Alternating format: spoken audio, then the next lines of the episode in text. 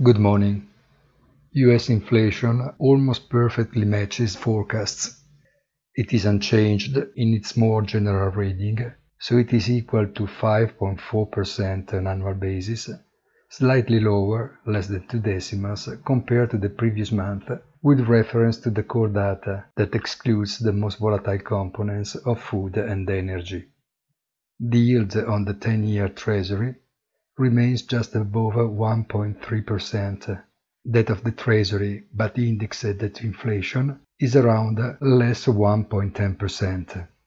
The difference between the two, called break-even inflation, a measure of the 10-year expected inflation, is therefore equal to 2.4%, which is closer, albeit rounded up, to the Fed's target.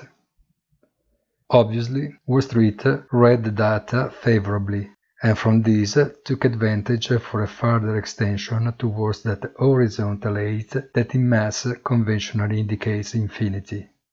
Markets will be the soul to play the tune in coming days then.